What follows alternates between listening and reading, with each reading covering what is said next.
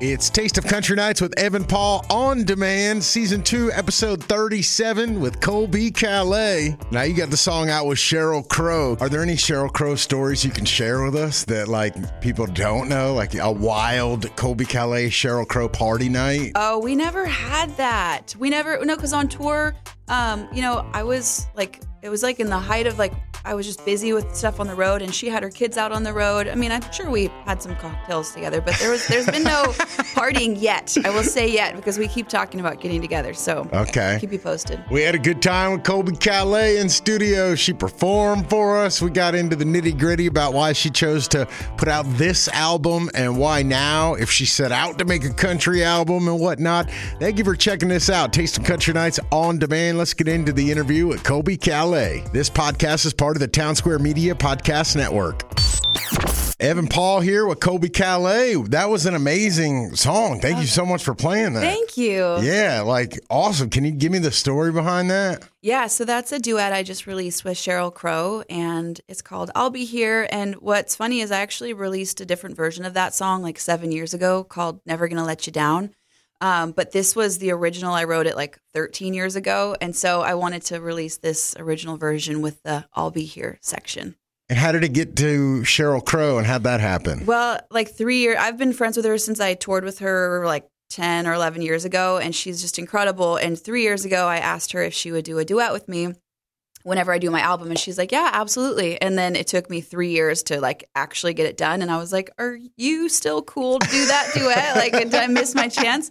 She said yes. And within like two weeks, she sang the vocal. We went to her house and she recorded the vocal. And then we just shot the music video a couple weeks ago. And it's all just been a whirlwind. But she is just still as absolutely magnificent and incredible human being.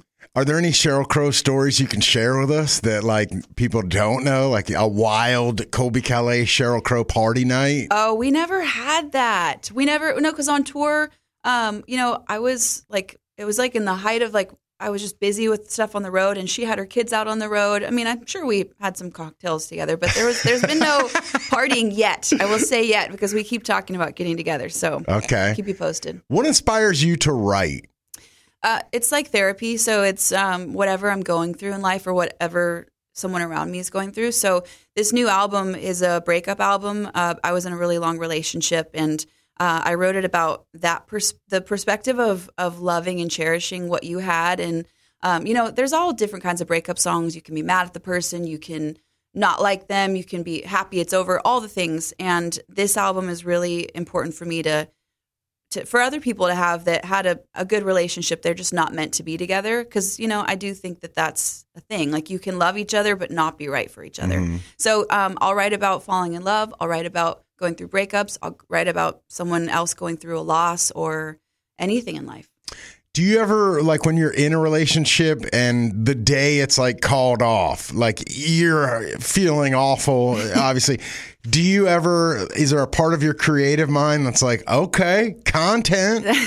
like you're excited about Right. Like, you're excited yes, for a breakup. Some, you know, you, you, you don't think of it like, like I can't wait for this to happen so I can get that. But then once you have it, you're like, ooh, okay. I mean, that, hey, you got to find the the good things in it too. But then, and, oh, go ahead. No, yeah, I mean, and it's it's therapeutic to get it out. But yeah, I, I think you do see the the perks of that. But then, does it sting more when you uh, write a love song about somebody and then the relationship has, is gone, and and you hear that said love song? It's hard because yeah, you hear that, and then you just realize that's life. Like we are gonna have different multiple relationships, and we're gonna have different loves, and we're gonna have losses. And I think the more I've experienced that, the more I'm like, oh, I, before it's like you're embarrassed that you wrote a love song and now you're not with them, but it's like it's it happens to everyone. It's okay, and that's just a part of it. So. Yeah, okay. but it, you're like, oh, I was totally in love, gonna marry that person, and now like, know, here's a breakup song. Throwback, yeah. right, right, right. So you said the seed for this album was planted maybe like three years ago, or was it even yes, before I, that? I wrote the first song for it, um, fall of of 2020. Yeah. And uh, what really took this long? Do you think? Like, um, a lot of things. It took me a long time to write. I was like normally with my previous albums, uh, I was I was on the road and then I would have scheduled sessions. It was just like you were in the grind of it, so you'd get work done a lot faster. And this was during the pandemic. I was also just had just finished my uh, my band with uh, Gone West, and I I was just taking a break from music, so I had I really had no interest of writing or making an album. And then once the songs slowly started falling out, I think I wrote like a song every three months. Like I really was very slow with it. I recorded the song, the album two years ago, and then um, like the year after that, I was like, it's still too soon. I don't feel ready to put these songs out. I felt kind of sad about the songs. Like I they were still too fresh to go and promote and sing every day. Oh. And now I'm at a really healthy place with it where I feel really healed from it. And now I'm like, I hope, and now I want these songs out there for anyone else who's gone through a similar breakup in life. That's cool. The progression of it. Yeah, that is you know, really cool. Slow. uh, you talked about Gone West. You guys had a lot of, uh, of critical acclaim. Uh, is this like an extension of that, or like a soft launch? Um, well, because we were country, like our, our country Yeah. band. Yeah, you know, this is uh, my new album is a country album, and I've I uh, I didn't grow up with country music, but uh, I moved to Nashville seven years ago, and it's just been embedded in my life, and I've it's just um, I love it so much, and I was like, well, I love I love country music, I love the dobro, I love the steel guitar, I love all these elements, and so I I really just wanted to add them into my my record and and make a, a country album. Do you have any Stevie Nicks stories? Um, I got to borrow her jacket for the Grammys when I was younger. Like I went with my my family when I was younger, and I got to borrow her jacket. But like I, I she wasn't in like too much in my life at that age. Like my my dad worked with them, you know, in the seventies and eighties. So, um, no. Sorry, boring, but I No, have like that's great. Mick Fleetwood. We're we're like close friends, and John McVie. Like we've gone to their places in in Hawaii, and like they're just really cool. Mick Fleetwood's just like he is one of the coolest guys ever. So he's been he's been kind of close in my life like that. So did the people that your dad, if you don't know, her dad worked a lot with Fleetwood Mac, like you said. When you were growing up around that stuff, were there other people other than Fleetwood Mac that uh, possibly influenced your musical stylings? Yeah, my parents definitely they raised me on classic rock, so I loved the Joni Mitchell, James Taylor. Um, my sister got me into like reggae music and Bob Marley. Those were all my biggest influences, and then like and then I added in John Mayer and and Lauryn Hill and everything. But I would say classic rock and Fleetwood Mac, um, and like Tom Petty, Steve Miller Band. All of those were my favorites. And have you gotten to meet all these people, John Mayer? All I got to tour with John Mayer. I got to obviously tour with Sheryl. Um, I've, yeah, I've got to. I've I've had really incredible experiences. Like like the first like five years of my career, I got to sing at the White House. I've got to sing like in front of two presidents. It's you know, it's really cool. What's that, like that. like? Like, is it? Do you have It's to get surreal. this a background check? Oh yeah, they do all that stuff. But when I we got to we performed at the White House um, for the Easter egg roll uh, when the um, Obamas were in office, and um, they allow a lot of people to come to that. So I got to have like thirty family members and friends come, and we are all we have a huge group picture, and so it's cool. I, I sang for you know Bush um, at, at one point, so it's you know it's How did you invite those thirty friends? Like, were you like, "Hey, listen, what are you doing on this date?" It was literally it was my family. It was my um, my manager and his family. It was my grandparents, my closest friends. It was it was that. That's Yeah, so cool. It was it's very special. Uh, did you set out to make a country album, or did it just like happen to be country? Um, no, I didn't set out to do a country album. You know, I I've that's the thing. It's so hard because you don't want. Sometimes people can think that you're trying to just go a different genre all of a sudden. I think that's this was a very natural progression, and I also think my old albums could be in country music today. And I just think that I've always loved the instrumentation. I've always loved songwriting, and I feel like it's been a really uh, a good fit and a great new home for me. So um, it just happened that way, and I was I just uh, yeah, I loved creating this record. What was it like working with Taylor Swift? She's awesome. You know, it- oh gosh, we wrote that song so many years ago. We wrote it here in Nashville, and she really is just this wonderful, brilliant woman. And she was at that age. I mean, she was when we wrote. I think she was like seventeen or something like that, and she she's just always been this way. It's incredible. Do you still like talk to her? I haven't talked to her for a long time, but um, we're still like when I just did the she just did the Taylor's version of Fearless, and I did Breathe. Um, they asked me to do that again, and then she sent me a sweet gift, and so she's always she's always very generous. Wow, so you can like just text her and she has your I don't- I address. How does that work? Her they they yeah they have my address. I don't have her current phone number. No, technically no. That's interesting. Um, have any country stars reached out to you uh, with the, this upcoming album, offer any support or any? help or anything? My goodness, you're coming with all the questions. Um, I yes, but I don't know. I'm just trying to think of all the things. It's been it's been like a whole process, but there are going to be. I want to have a male duet on this record, um, but we're it, we're still figuring out who it's going to be, and and so that will be coming out at some point. Who it's not going to be on the album. down?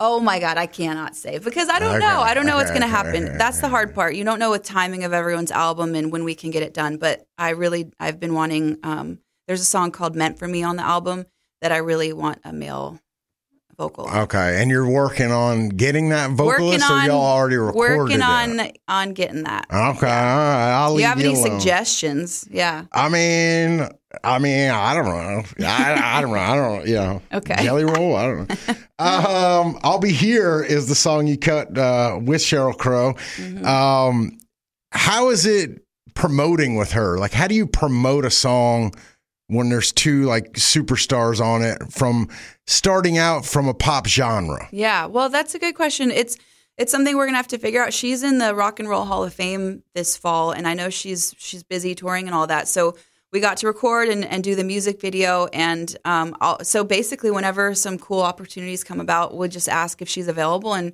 she'll try to make it happen. And otherwise, she'll be promoting promoting the song on her socials as well, and um, get together whenever we can. But that's that's the plan going forward. Dude, speaking Yeah. of socials, you were MySpace queen I back in the day. Like you were essentially one of the first like viral music artists. Yeah. Like, uh, wh- what does how's it translating from a viral artist into a sustainable act? That was something that you know happened so uh, fast for me too. I wasn't even ready to be in in the spotlight with everything, and so I was very lucky how it happened. I wasn't prepared for it all, so I had to learn as I went. I had to do all the radio and TV and tour and all of that, and so then I became, you know, I got to meet my fans because before they were, it was just like this distant thing online that I would get to talk with people. So getting to ha- actually go play shows and get to meet them and have the meet and greets and um, connect it like that. It was really incredible to see that come to life. Dude, I worked at a pop station back when Bubbly came out. And okay, so I was on a pop rhythm station. So we were playing like Lil Jon, like Snappy Fingers and stuff like that. We rarely would play a guitar song, is what we called it. Uh-huh. Rarely, any in rotation. Yeah. Bubbly came out, Yeah. which is you know it's not like a rock you know what i'm saying? It's a, and i remember our boss like calling calling mm-hmm. us into the music meeting and he was like we have to play this this Yeah. and we sped our music up 4% Yeah. so bubbly at 4% Oh, that's cool. and it, and it was it we played it all the time and it became this was in detroit and it became like this huge song I want to hear that version. That's awesome. i mean just speed it up at 4% that that song really was one that that crossed over all genres. It was really really cool to see how many people it connected to just by being so simple. And I think at that time too, there wasn't. It was very heavily produced music, and I think that coming out was just different for people. it was is such a happy song. And then like all the ones like realize and the ones after you know were like now the question you probably get a million times about the count me in mm-hmm. was that planned or okay give me that story. So yeah, so when I wrote the song, I'm not like a great guitar player, so I was playing the inflection of the guitar just a little differently. And so my producer, he played the real guitar, and when I was singing my vocal, I kept coming in on the wrong timing, and I got frustrated. Actually, that was like that was me being frustrated, kind of. But I was like.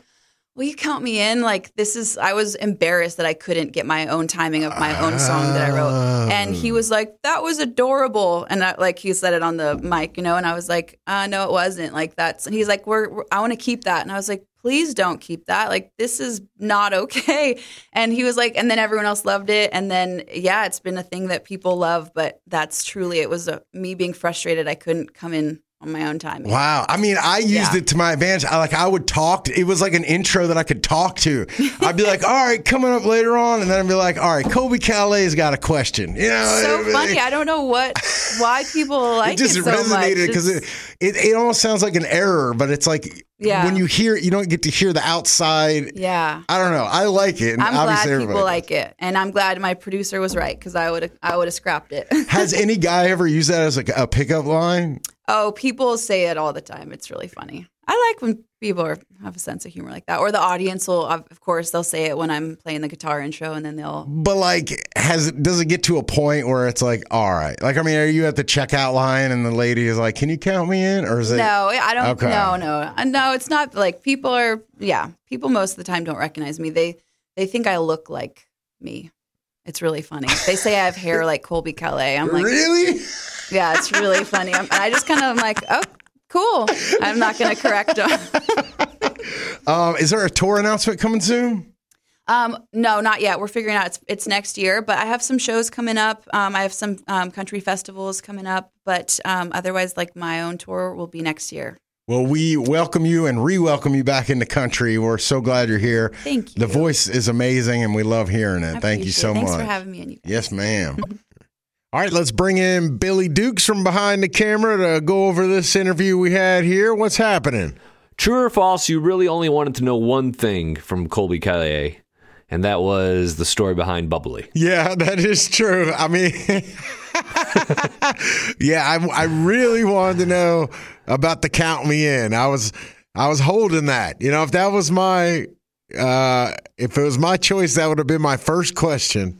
That was, I, I mean, I, I did some research on this, and there's not a lot of articles on like the origin of that. So I started to kind of wonder if we're the only ones who are talking about that, but I don't think so. And especially based on her answer, it sounds like like there's people who are trying to counter in from all walks of life. She goes to Starbucks or Chipotle, and people are trying to counter in with her drive-through. I would. Yeah, definitely. If I was working the car wash and I had to be the one to wave her in, I'd be like, "All right, you ready? Three, two, Yep. or five, six, seven. You know."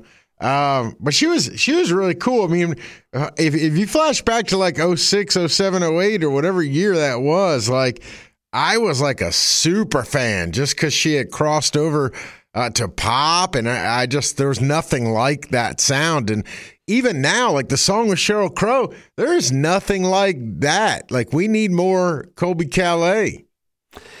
Her her music and her voice is not only I mean the songwriting's great, her voice is fantastic. Uh, it's unique. She really has a unique style that you didn't really hear on the radio then, and you don't really hear on the radio now.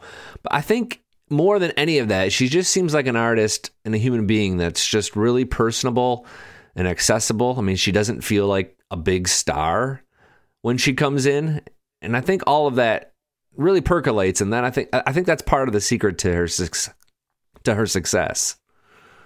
Yeah, like I could see her rolling up uh, to a, a regular grocery store in a Prius and just getting her shopping Right. done. Um, but but she does have a lot in the bank. I mean, don't think I didn't Oh, yeah. net worth her. I mean, she's she's worth quite a little bit about a, a bit of money, you know. And and does she live in Nashville? She said she's lived in Nashville for about seven years. Oh, yeah, that's right. Okay, yeah. So I think uh, I think that's cool. And Nashville's the town, if anywhere, where you can pedal around and be famous and not really. If you go in the right spots and not really, no, no one will notice you. You know. Hold on. You can't just dangle that like that. What does Celebrity Net Worth say about Colbie Caillat? Oh, I I think it was eight million. Let me look it up. Hold on, Colbie. Now, that website's always high though. Like I feel like that website, like by like if you divide by two or three, you might get close to where an artist actually is. Okay. Well, two things. Now you got me saying Kobe Callier, uh, because that's how you, that's how you've been saying it. I don't know. Is that right? I don't know. No, no, no. I think I'm saying it wrong. Actually, you're Oh, probably know. right. I don't- Um, this says 11 million, but then I see one that says 5 million, a 15 million. So yeah, if you do the if you add the Billy math to that, I the Billy Dukes math, I think you're right. I think you're at like what, 7 million, 6 million, something like that. somewhere in there. But she's probably still driving like a Honda. I mean, I don't think she's pulling up in like a maybe a Tesla. I mean, I feel like the Tesla is like the car you get when you're really rich, but you don't want to look really rich because it looks like you're doing something good for the environment. yeah, I could totally see that. Um, I wish I would have looked. band- I didn't look. Go ahead. But usually, I wish I would have looked. Usually, I, I look in the parking lot to see what they drive up in. Her band after the interview was kind of funny because um, they said they recognize like I mean she says that count me in thing is like that was like her annoyed voice like that's not what she does when she's just like Ugh. and her band said they totally recognize it and these weren't guys I don't think that have been with her since 2006 2007 I think these were relatively new players but they said like that's the expression she gets when she's a little bit mad or frustrated. So she's not hiding it well to this day still. You can you can tell when she's a little bit upset apparently by her tone. But but even that like that's like her peak. Like when she's redlining that's what you get. You know what i mean? Like okay i can i can deal with that. Like if Right. A friend of Colbie's like i feel like that's as mad as she's gonna get super cool to be around i think yeah i think if she gets mad eh, eh, she would just go into a room and light a bunch of candles and close the drapes you know and just be quiet and, and uh, meditate on it do you think she tries to or would prefer to sort of underplay like I mean, her dad was a producer for Fleetwood Mac, so the Stevie Nicks stories and Fleetwood Mac and some of those classic rock stories. Do you think she would prefer to kind of underplay how much that kind of music um, was around her early in her life? I think so.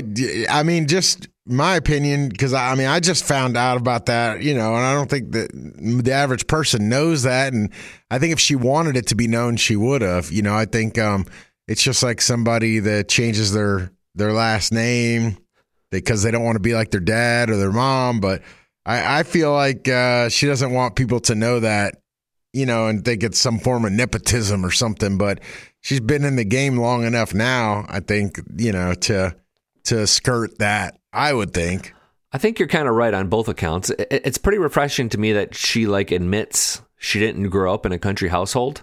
Like, like artists don't admit, admit that. I don't think. I think a lot of times it feels like an artist is trying to fake how country they really are, and she's like, "Yeah, I didn't really listen to country all that much, um, maybe until the last ten years." Yeah, I think that's cool. And you know, she had the country band that she had a.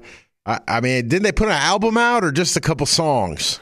I don't know. Gone West is the name of the band, and it was like this really interesting project because I believe it was Colbie and her then boyfriend or fiance. This is the relationship that broke up that kind of I think led to a lot of these songs.